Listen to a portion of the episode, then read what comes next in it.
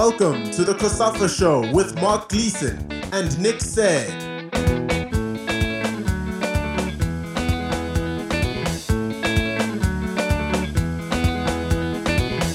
Hello and welcome, everyone. Welcome yet again to another COSAFA show. And what a top lineup we have again for you this week. We have Bafana Bafana coach Molefi Ntseki, who's gearing up for the Africa Cup of Nations qualifiers that are due to kick off again in November.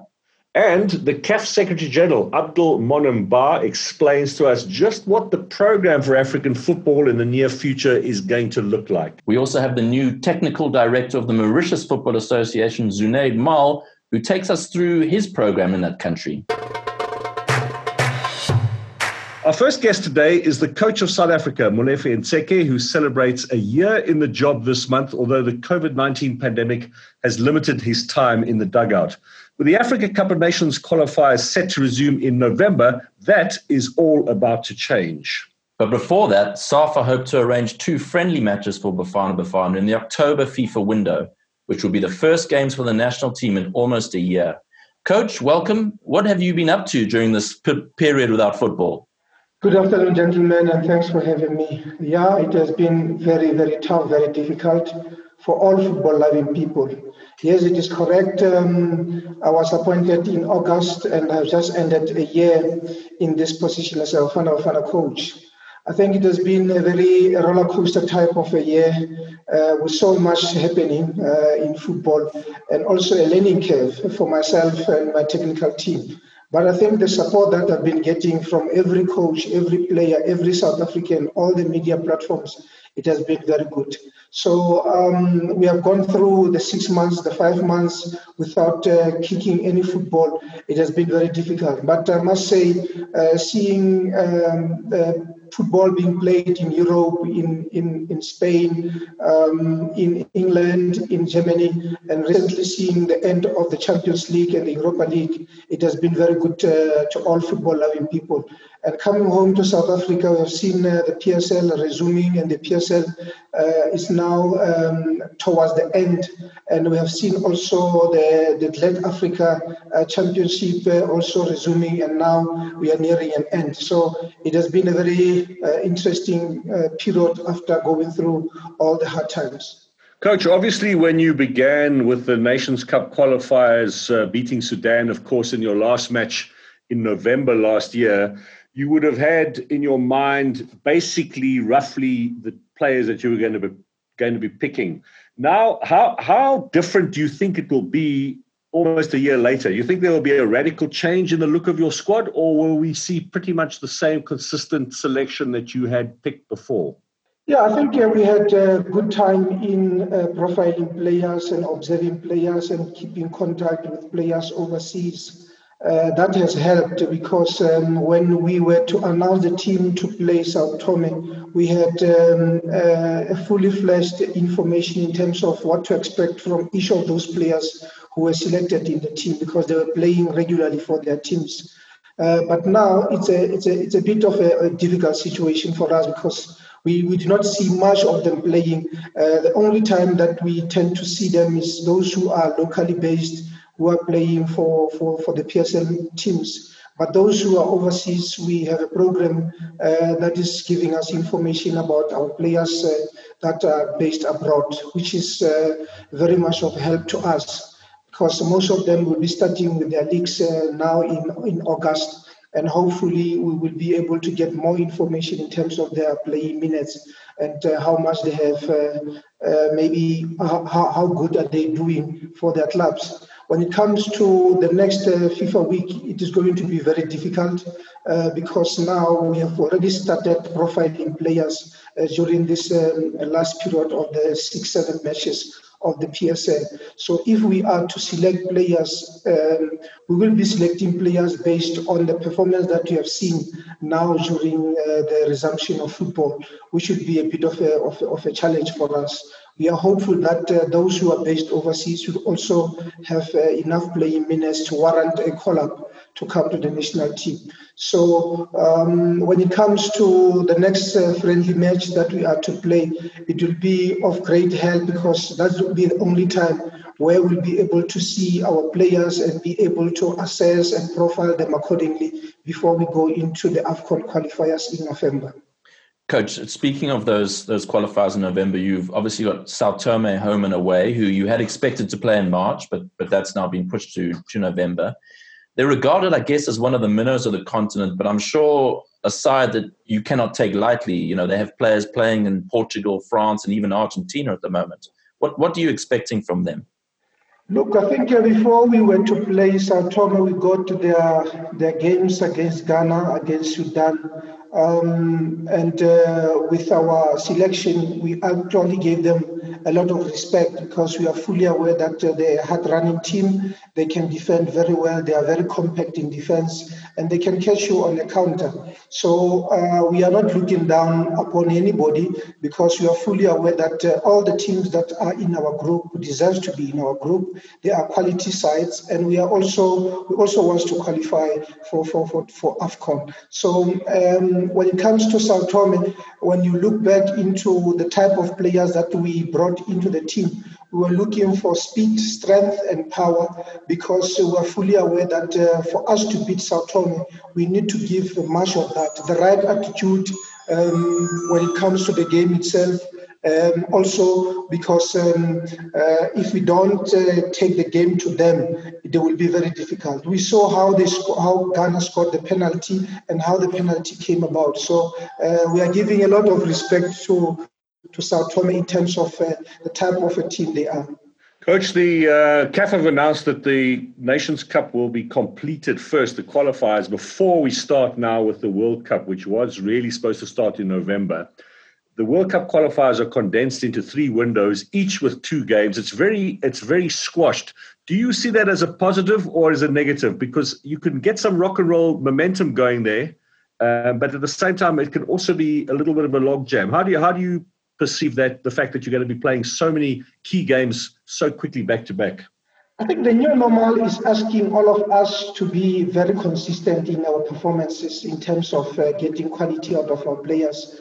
And uh, I think I have engaged um, uh, the medical team in this case to give us all the medical reports of the players that we'll be bringing into camp. We have also devised means in terms of uh, our GPS scores, how to interpret GPS scores, how the GPS scores will help us to come up with a, a tactical plan, a formation going into, into those matches. Uh, because, like you said, if you are playing back to back matches, it will also give us some rhythm in the team. It will also give us some understanding in terms of what you want to see uh, happening and what you want to achieve.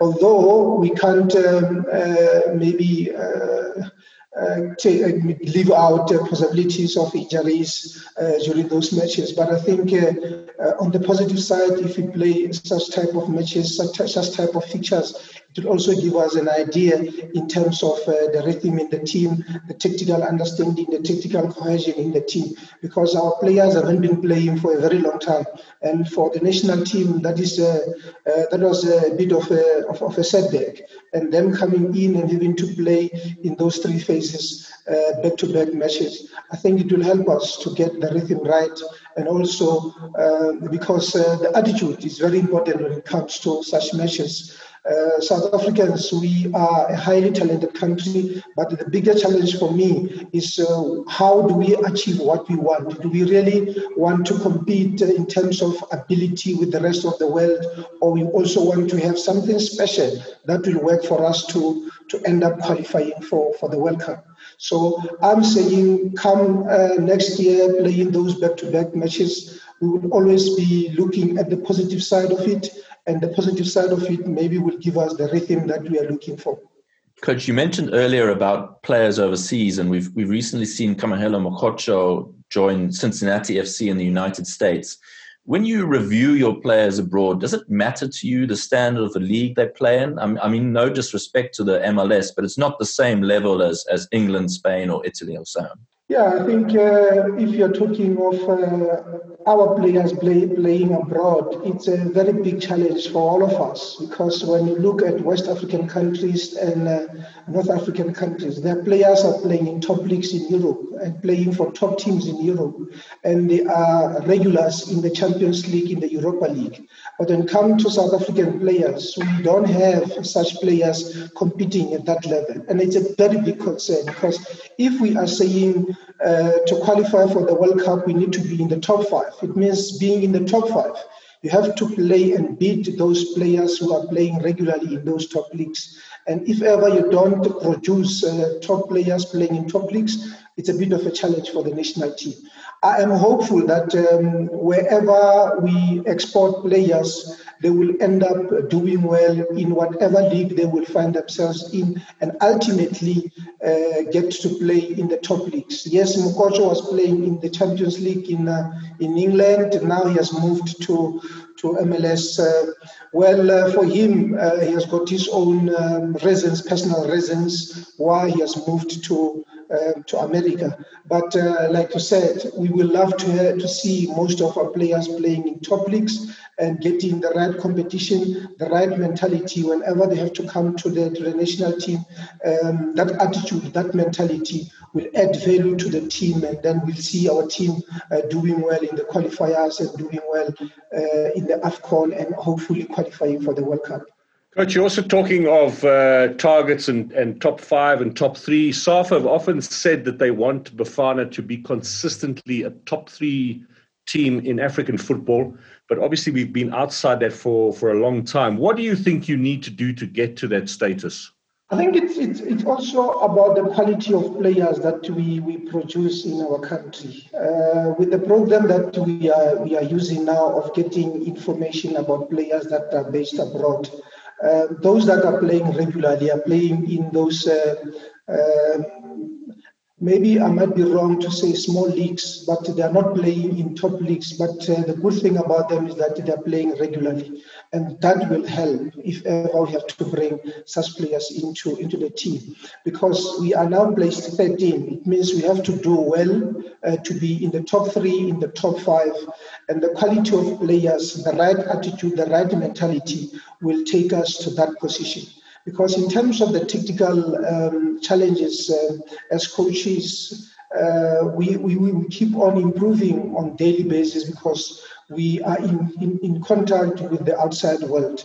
But the most important thing is to see our players also playing at top level, getting uh, challenged on, on, on weekly basis in terms of playing against the top countries, uh, the top players. So um, it's going to be a bit of a, of a challenge if we are talking of uh, a period, a period where we are saying uh, those players who are playing abroad and those players who are playing for uh, the so-called small countries, they will end up graduating into into uh, top leagues and getting into top leagues. It means there will be top players, and top players will always uh, bring quality into the senior national team. Abdelmounaïm Bah was appointed as the permanent Secretary General of the Confederation of African Football in June after a three month period in an acting capacity, having previously held the position of Commercial Director. He takes the role in a difficult time for CAF due to the COVID 19 pandemic, with plenty of uncertainty over when international football might return. But there is light at the end of the tunnel, and in a recent sit down with the South African Football Journalists Association, Bah has revealed plans around the revised dates for the next Africa Cup of Nations qualifiers, plus the preliminaries ahead of the World Cup in Qatar in 2022. Then the plan is quite basic. We will finish first the AFCON qualifiers. So ideally, we want to play the match day three and four in November, uh, and five and six during the first half of 2021. Once we finish the um, AFCON 2021 qualifiers, then we'll uh, resume the World Cup qualifiers uh, with the group phase and the playoff. Uh, so ideally, we would like to finish uh, the World Cup qualifiers by the end of 2021 or at the latest by March 2022, taking into account that Uh, the draw uh, will be organized by FIFA in April, if I'm not wrong. So this is the plan, basically. What does CAF plan to do in instances where National League has been cancelled for the 2019-20 season, but they still need to put forward teams for the CAF interclub competitions in the 2020-21 campaign? What we are proposing, and actually this is something planned by the uh, in the in the regulations, is to leave it to the federations uh, to propose us the clubs the clubs to be engaged. Uh, where, for instance, if the league has been cancelled uh, this edition has been cancelled, they can engage the same team uh, as last year. So at the end, we let them, we let each federation choose if they want to homologate the current uh, ranking and they propose us their best team, or if they want to propose their, the teams of last year. We assume there have also been discussions around the junior continental finals that are due to be played and which also serve as qualifiers for FIFA finals in the various age group categories. No, definitely yes. You know that we are supposed to play the under 20 uh, next year in Mauritania and the under 17 AFCON next year in, in Morocco. So we are keeping the same dates next year. The issue that we have today are the qualifiers. You know that we were supposed to organize uh, zonal tournaments in each of the six zones to uh, qualify the teams to the under 20 and to the under 17. It was not possible, obviously, to play these zonal tournaments. Uh, in case some of them they have difficulties to organize the zonal tournament, we'll try to have to find other format to qualify the teams. Uh, but yes, this summer we are fully focused uh, on finding a way to get the qualified teams for the under 20, under 17. We'll try to favor as much as possible the organization if uh, the conditions are met of zonal tournaments as initially planned uh, between now and the end of this year. Uh, so, if I might just ask you um, about the next two CAF congresses, um, I believe there's one set for December. Uh, would you be able to reveal where that is? And then another one for March for the elections. Where will that one be? So the one in uh, December, planned for 11 of December, if I'm not mistaken, uh, will take place in Addis Ababa uh, always we are always considering that maybe if the conditions are not met, if the uh, sanitary situation in Africa doesn't evolve properly in a good way, so we have the backup solution of doing it remotely as a virtual meeting. Uh, so this is why we push it till December. We prefer to have it as a physical meeting. Uh, so we push it till the very last moment in Addis Ababa because the, this is the easiest way, the easiest town to reach in Africa. But in case we cannot for any reason, so it will be done uh, virtual. And for the General Assembly, the elective one in March, we don't have uh, yet uh, the country, but it will be announced on, on due time. Have you come up with a format yet for the Women's Champions League competition that is set to kick off next year? Definitely, uh, you know that we are pushing a lot to empower our zonal union because this is also a good way to face the one of the big issues that we have in Africa, which are the travels, which are very complicated. As of today, we are still working on the format. What I can tell you is that at the end, we will organize a final tournament for this Women Champions League. So we will organize a final tournament. We don't know yet about the number of teams. It will be a minimum of eight teams for the first edition, maybe more. And regarding the qualifiers, I mean, it will depend. Uh, it will depend if we have a lot of clubs who wants to engage, and this is something that we are trying to assess today. So we will have to organize qualifiers, and definitely, if we organize qualifiers, we prefer to do them uh, on uh, a zonal basis. If not, we can qualify the best 8, 12 teams directly to the final tournament. So for the moment, we are still working on different options. Hope that in the next few weeks we, we will be able to announce uh, the final format of this new competition. Are you speaking to FIFA about Africa's allocation for the next Women's World Cup in 2023, which will be expanded from 24 to 32 teams? And if you do get more teams, will this change the qualification procedure? First, you know that today, the, quali- uh, the qualifiers for the Women's World Cup, as of today, it's done through the Women AFCONs.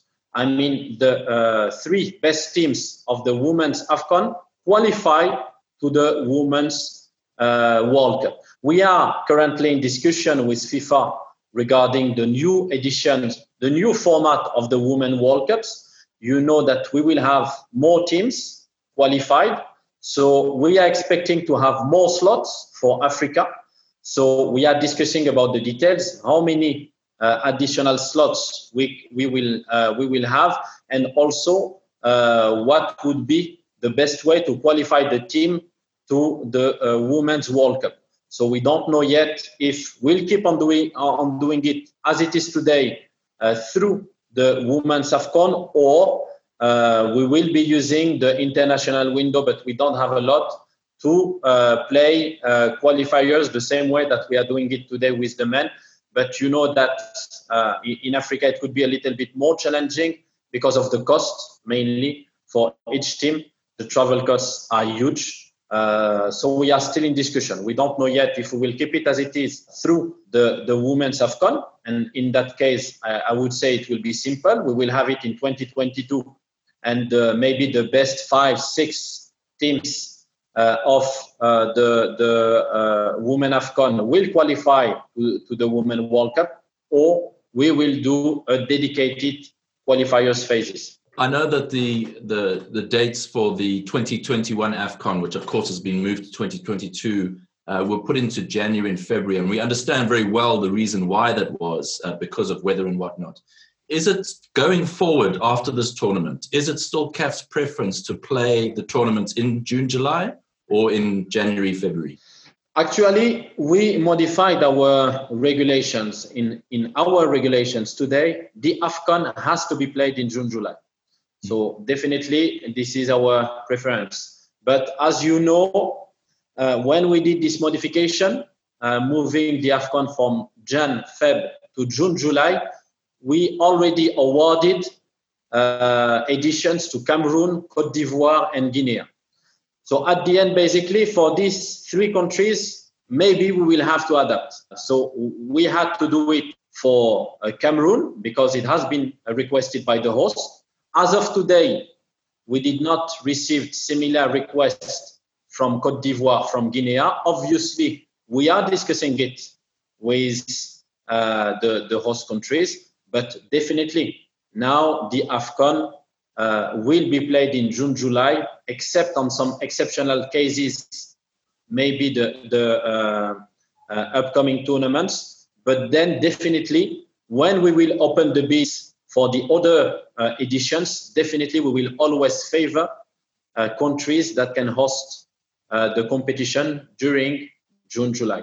Uh, FIFA President Gianni Infantino spoke in Rabat earlier this year about an African Super League and an Africa Cup of Nations held every four years. But are those realistic uh, options or are they non starters? Regarding uh, the discussions of, of Rabat, so maybe first one regarding the AFCON every every four years. Uh, uh, in Rabat already, uh, it has been decided that we will not, as of today, consider this option. Uh, so uh, the AFCON uh, will keep the current AFCON every two years. Regarding the Super League, at the opposite, the EXCO has decided to put in place an ad hoc committee in charge of studying the possibility to uh, modify the format of our interclubs competitions to make them maybe more attractive, more competitive. So this is something that we are currently studying.